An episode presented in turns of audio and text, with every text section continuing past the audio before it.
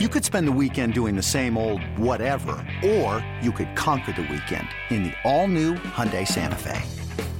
Visit HyundaiUSA.com for more details. Hyundai, there's joy in every journey.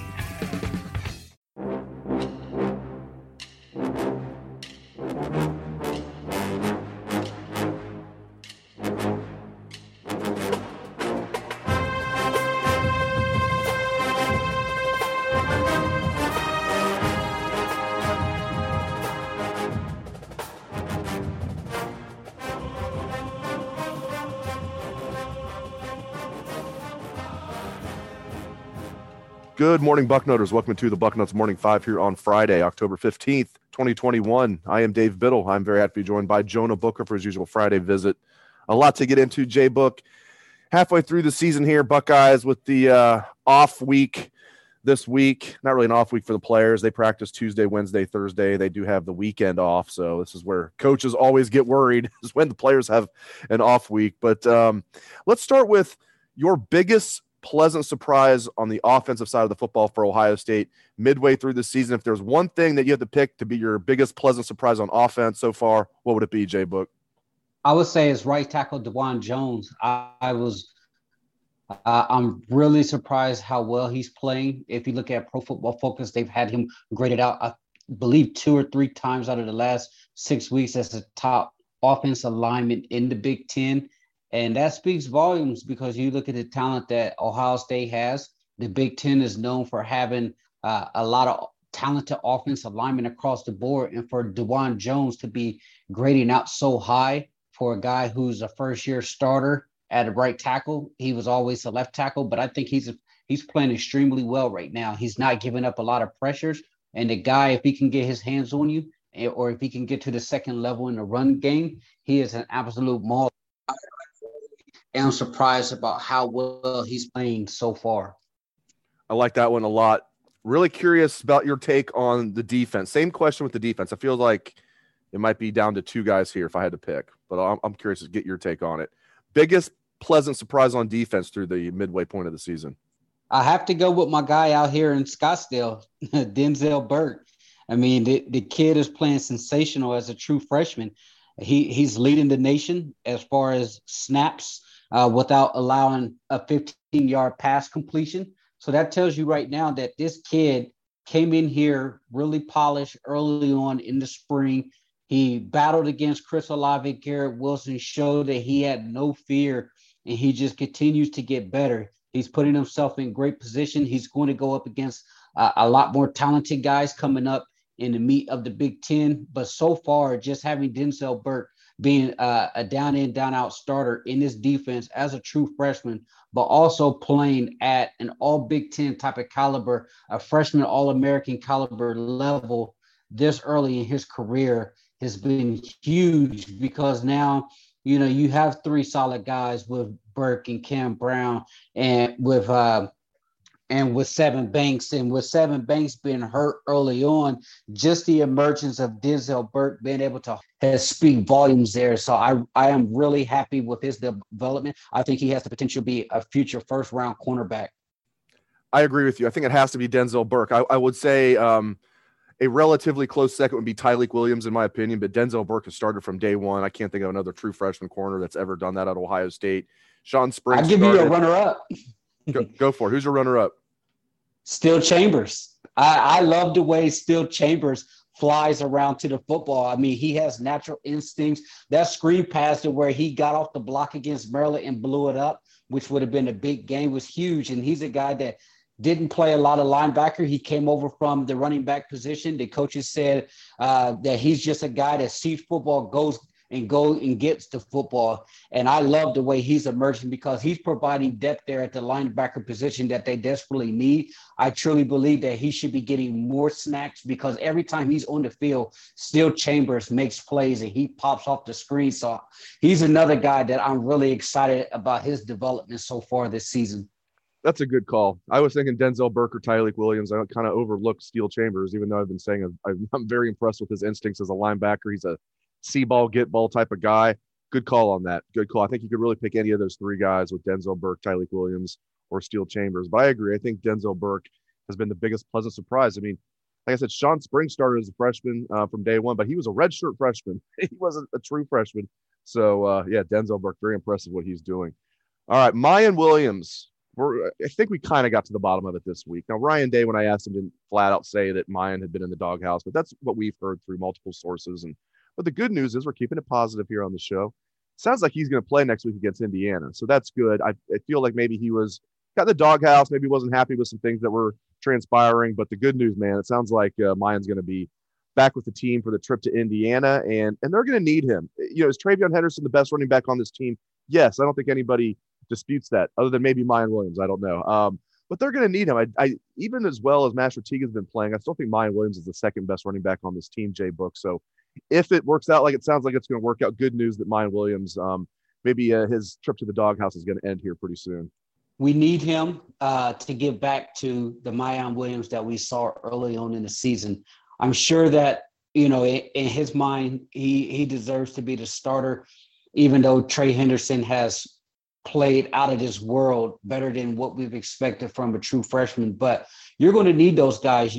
Um, there's times where Henderson, he's going to need to be spilled. And I think Miyan brings that toughness. He brings those hidden yards to the field that you don't necessarily see uh, early on unless you go back and watch it because there's times where he gets bottled up and he's able to take a no gainer from uh, or a loss to two to three yards. So I, I love Miyan's game. I think he is a guy that can fit in well with this program. I think that him and Henderson can be the one-two punch that could be a Reggie Bush, LenDale White type of comparison from USC back in the days. And, and I think they have a role for him. It's just for him to one stay healthy and two just keep his head down, keep grinding. His time will come because he has a bright future and uh, he's going to be a guy that they're going to need down the stretch because as we get into the meat of the Big Ten schedule, you're talking about the best division in all of college football. There's going to be a time during this season where Trey Henderson, he's going to get heavy legs. It's just the nature of the beast. He's a true freshman, but he's good enough to where, you know, he's going to battle through that. But you're going to need everyone to to contribute here, and that's including Miyan. And I expect Miyan to come back against Indiana and play his butt off. And the thing that you're going to get from Miyan Day you're going to get a guy who's going to play angry football. He already runs with a chip on his shoulder. Now that he's going to be back in the mix, and if he can get those meaningful carries, I expect him to try to knock somebody's block off whenever he gets the football. All right, let's push it ahead here and look at uh, the teams that we think are going to make the college football playoff. Jay Book, it's a wild year in college football. It's wide open. I mean, it seems like there's about 12 teams that have a legit chance of making the CFP. Ohio State is absolutely one of those. I, am convinced if Ohio State finishes 12 and one, Big Ten champs, all those key wins that they would get, that they're going to make the college football playoff. It's not a, it's not a sure thing, but I'm convinced they would get in at 12 and one. I just hope they get to 12 and 1. That's that would be my bigger concern is getting to 12 and 1 as opposed to if you're 12 and 1 you are you going to get in if you're Ohio State. So let's project it out my friend. Who are your four teams that you think will make the college football playoff this year? I'm going with uh, Georgia. They're definitely going to be in there unless something happens where they lose to Florida or Kentucky this weekend and they turn around and lose to Alabama in the SEC championship. But for now, I have Georgia in. Ohio State has the toughest road ahead out of all the teams, uh, beating four potential top 10 teams for Ohio State if they're able to go 12 and 1 and a Big Ten championship. That's a lot they're going to be in. Now you look at uh, Oregon, Cincinnati, Notre Dame, um, and Oklahoma. Oklahoma, if they run the table, they're in, but I'm not convinced that they're that they won't have a slip up along the way. I just think that Oklahoma's been vulnerable all year. We'll see if Caleb Williams, the true freshman, uh, put a spark in them and really takes them to the next level. So I, I for now I got Oklahoma in that makes three, and I'm going with Cincinnati. I think Oregon's going to slip up along the way again, which will open the door for Cincinnati to get in as an undefeated, non-power five team, first time in history. And boy, what type of matchup would it be if you had a, an Ohio State versus a Cincinnati, Dave? I mean, that right there would be absolute TV uh, ratings gold. But for now, that's where I see it. But as you mentioned, there's so many teams. This thing is absolutely wide open. I was looking, listening to, uh, you know, Cover Three podcast coming from 24 7, and those guys made the, the hypothetical situation and said if you have an undefeated Michigan going into the Ohio State game, if Ohio State wins that game closely, they see the committee putting in both Ohio State and Michigan, 11 and 1 Michigan team in there over at a 11 and 1 Iowa team or a uh, undefeated Cincinnati team. I don't know if I necessarily agree with that, but I can see it. I feel like the committee would love to get a major brand like Michigan in there. But I think the Big Ten, they could be in a great situation to get two teams in this playoff if there's more uh, carnage along the way. Because when, when you look at the four top 10 teams, it is definitely the hardest. Obviously, those teams are going to knock each other out. It's going to be how far will they drop? You see it with the SEC. If they have a loss, those teams don't drop very far. If the Big Ten can keep those teams relatively close to the top 10, it can bode well for the Big Ten potentially getting two teams in if there's some slip ups along the way against the, from the top teams up top. Man, that'd be nice to get two Big Ten teams in. I will believe it when I see it. I'm afraid there's going to be two SEC teams in. I, I I'm afraid that Alabama is going to beat Georgia in the SEC championship game, and then both of them would get in. If that's Georgia's only loss, they'll get in. If Bama's only loss um, is in the regular season to Texas A&M, that's not a great loss, but they'd be SEC champs. So I think in that scenario, hopefully Georgia just takes care of Bama, and Bama's just out. Right now, I, I will say Georgia, Ohio State, Cincinnati, and Alabama, which is a little bit of a crazy prediction because I'm picking two SEC teams, one Big Ten team, one ACC, um, or not ACC, um, AAC, American Athletic Conference, and I'm leaving out the ACC, the Big 12, and the Pac 12 because I think Oklahoma is going to lose another game or lose a game. They haven't lost one yet. If they lose once, I think they're out because they've been so close. Um, they just haven't looked good. Oregon needs to lose again. I think the Pac 12 is going to be out as long as Oregon's not the Pac 12 champ with only one loss. And I don't see a team from the ACC making it with uh, Clemson. It's going to be interesting, man. I, you know, probably my four hey. probably are probably not the four that are going to make it, but that's that's my pick is Georgia, Ohio State, Cincinnati, and Bama. Go ahead, sir. Let me let me throw this scenario out at you. What if Oregon wins out and they are a 12 and one Pac Pac 12 champ? Then, then what happens? They, they, I think they yeah. have to be in. They, that's what I mean. Or, Oregon has to lose again. They do for Ohio State. I mean, if they're both sitting there at 12, even though Ohio State's ranked ahead of them right now, and Ohio State would have all of these quality wins, I mean, maybe Ohio State would get in because Ohio State would have all these quality wins and have the same record. And Oregon's loss would be to Stanford. Ohio State's loss would be to Oregon, though. Maybe they would go head to head there, or maybe they wouldn't. I, I don't know, but I, I, I agree with you. I think Oregon needs another loss.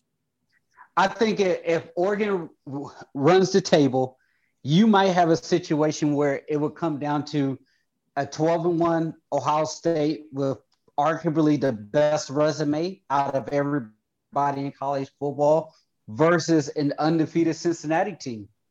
I think that I think that's what it would come down to in your scenario. If you're getting two SEC teams in there, I mean it, it's wild. And the thing is, Dave, I think this would be probably the first year where we can truly say this is the year where we needed eight teams. I mean, the 18 playoff with all of those teams up up top there, it would just be sensational because every game would just be like a, a mini playoff there, especially in the Big Ten there, because you know you have you know teams sitting at nine and ten there in the Big Ten.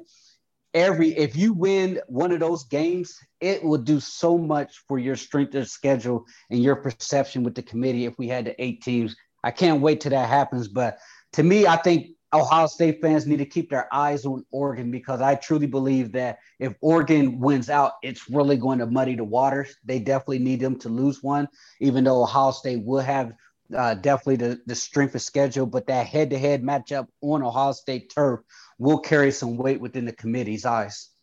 Yeah, and last thing, I, you make a good point about the 18 playoff. It, this would be the perfect year for it. It feels like maybe when you know the dust settles, maybe there'll be four clear teams. We'll be like, okay, four is perfect. But it does feel like this year would be the year to go to eight. I've been against that. I've, I've been saying I think four would be four is perfect. Usually they struggle to find four teams that are worthy. There might be three teams. They have to you know get somebody in the back door to make it four. But man, you're right. It does feel like this year would be the year to have eight teams in the playoff. What do you think about Iowa? I mean, do you think Iowa is deservedly to be? Do you think they're the number two team, or do you think you know they're a little overrated? Because to me, you know, you look at the 121st offense, it just doesn't sit right with me. And I've yet to see a team that really spreads Iowa's defense out, make them run sideline to sideline. That's why if Ohio State sees them in Indy, I just don't think Iowa has the horses to run with Ohio State. You tempo them to death and make those guys run. I just think that it, it could be a mismatch as far as styles, but I do see Iowa playing a Georgia type of team to the wire, you know, in the low scoring with a Vegas total of 32 points over under there in that type of ball game. Yeah, I don't think Iowa's the second best team in the country, but you know they, um, you know they they deserve that spot for now. But yeah, man, I, I don't think they're the second best team in the country, and I agree with you. I mean, I do think their offense is probably a little bit better than where it's ranked. I mean, it's ranked as the uh, what the 11th worst total offense in the country. Uh, I was looking at that today, the 11th worst total offense in the country, but they've had games and they've had like multiple pick sixes where the offense doesn't really have to do anything. Again, they wouldn't have a, a good offense either way, but I think their offense is a little better than what the stats look they can run the ball. Um, Petras isn't a terrible quarterback, but I'm with you. I think Ohio State would have the clear advantage in that game. I don't like how Ohio State would be coming off a very emotional in that scenario. It would be an emotional win over Michigan in Ann Arbor the previous week. We've seen it before where Ohio State gets up for Michigan, and then you know we saw it a couple years ago with Wisconsin. That 2019 Ohio State team was a juggernaut, and they beat down Michigan, and then they had to play Wisconsin the next week, and they weren't ready, and they got down yeah. a couple touchdowns in the first half and had to come back and beat Wisconsin. So I think I, I agree with you. I think Iowa would give Ohio State a good game because they're a tough team, um, but I think Ohio State would have the advantage there. And again, I think 12 and one Ohio State gets in. That was that. I said that on Twitter uh, earlier this week. That was my biggest concern when it came to Iowa. What what it because Ohio State traditionally starts slow in the Big Ten championship game because as you mentioned they get up and they give so much emotionally and physically for the Michigan game that it's going to take a toll. And this year you're going to have three straight sledgehammer games. Mel Tucker in Michigan State, that team, they're a nasty, salty group. I mean, they're yep. the guys that are going to play through the whistle. They're going to punch. They're going to fight. They're going to hit you in the mouth. And they have arguably the best running back in the country, some uh, talented wide receivers, and their quarterback is playing some ball. Their pass defense is not up to snuff. But Michigan State, that's going to be a tough out. That is going to be a battle. And you turn that around and have to get ready for Michigan, and then boom, turn that right back around a week later and get ready for the number two team in the country in Iowa. That's why I say, as long as Ohio State handle their business, there's not going to be a team in the country that has that resume at the end of the year that's going to be in front of national eyes for three weeks in a row, like Ohio State is. But that that told that's where you're going to have Ohio State depth come into play, Dave, because Ohio State is going to have the most depth out of every team in the Big Ten, and that's where it's going to have to play key. Now we all scratched our head and hit our heads against the wall with this program playing so many younger guys and having the deep hockey rotation that it, I think it hampered those guys get into a rhythm. But at the end of the year, that's where it may come in handy because now you have so many guys with so much experience that you're going to need all hands on deck for those three straight games. Great stuff as always from Jonah Booker. Really appreciate it. Jay Book, thank you to all the listeners out there for tuning in to the show. We appreciate that very much. Hope everyone has a great day and a great weekend. Let's hear that Buckeye swag, best damn band in the land.